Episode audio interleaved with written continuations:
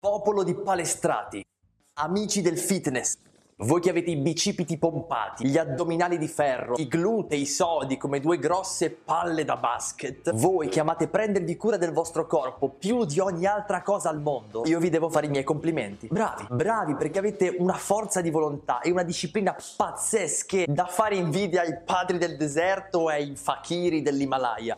Io tento di allenarmi mezz'oretta tutti i giorni se riesco e ci sono periodi in cui non c'è verso di riuscirci e non solo perché ci ci sono degli impegni che me lo impediscono, ma perché non sono assolutamente determinato come voi in questo. È vero che lo sport non è la mia priorità, però se si vuole anche solo rimanere in forma e star bene, si deve rispettare una certa disciplina. Voi mi insegnate che servono grossi sacrifici per diventare grossi o snelli a seconda degli obiettivi. Intanto palestra 4, 6, 8 volte a settimana, più volte al giorno magari, con esercizi sempre più difficili, carichi più grossi, ripetizioni infinite, animali da palestra palestra.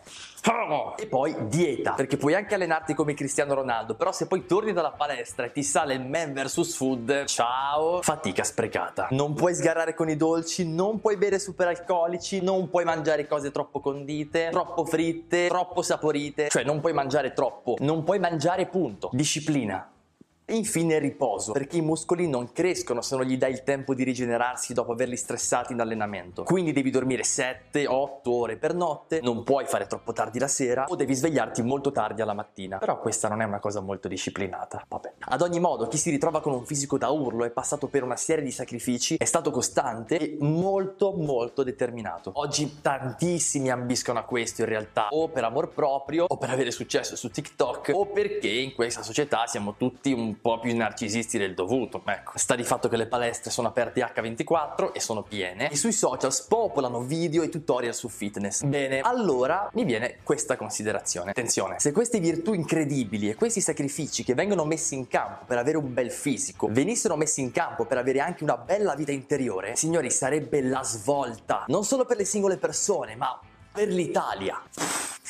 L'ho detta. Non dico che chi è bello fuori è brutto dentro perché passa tutto il tempo a spaccarsi di palestra, ma che serve equilibrio. Noi siamo corpo, anima e spirito e queste tre dimensioni vanno curate per bene se vogliamo funzionare al meglio come uomini. Per dire, puoi anche fare colpo su una ragazza perché è la tartaruga, ma eh, se appena provi a parlarle non riesci a mettere insieme due parole con un senso e sei profondo come la ciotola del cane, non serve a niente.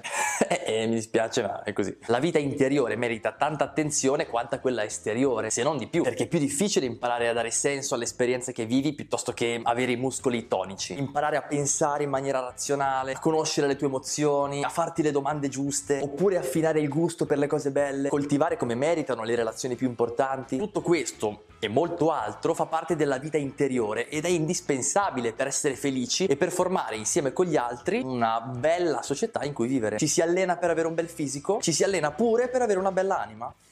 Se vuoi aumentare la forza o la resistenza fisica, devi fare certi esercizi, no? Devi fare le ripetizioni giuste, con i carichi giusti, il riposo giusto fra un workout e l'altro, ok. Se vuoi allenare l'anima e lo spirito, devi fare lo stesso. Ci sono degli esercizi apposta intanto, come leggere, fare silenzio, scrivere, meditare, pregare. Poi serve un vero e proprio personal trainer, qualcuno che ti possa dire cosa fare e possa monitorare anche i tuoi, mm, come si dice, progressi. E soprattutto servono tempo, determinazione, disciplina disciplina. Io sono assolutamente convinto che se una parte delle ore settimanali impiegate per la palestra fossero impiegate per allenare la vita interiore, il mondo sarebbe un posto migliore, perché le persone sarebbero migliori.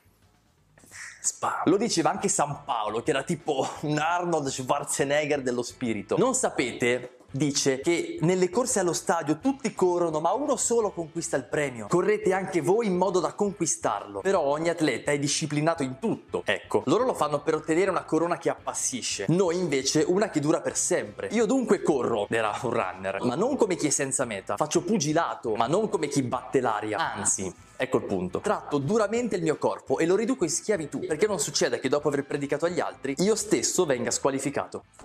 Insomma, è importante prendersi cura del corpo, ma guai a non farlo anche con la vita interiore. Devi solo usare la stessa costanza e la stessa attenzione con cui cerchi di essere bello fuori per essere anche bello dentro. Perché è troppo poco apparire belli. Siamo fatti per esserlo fino in fondo.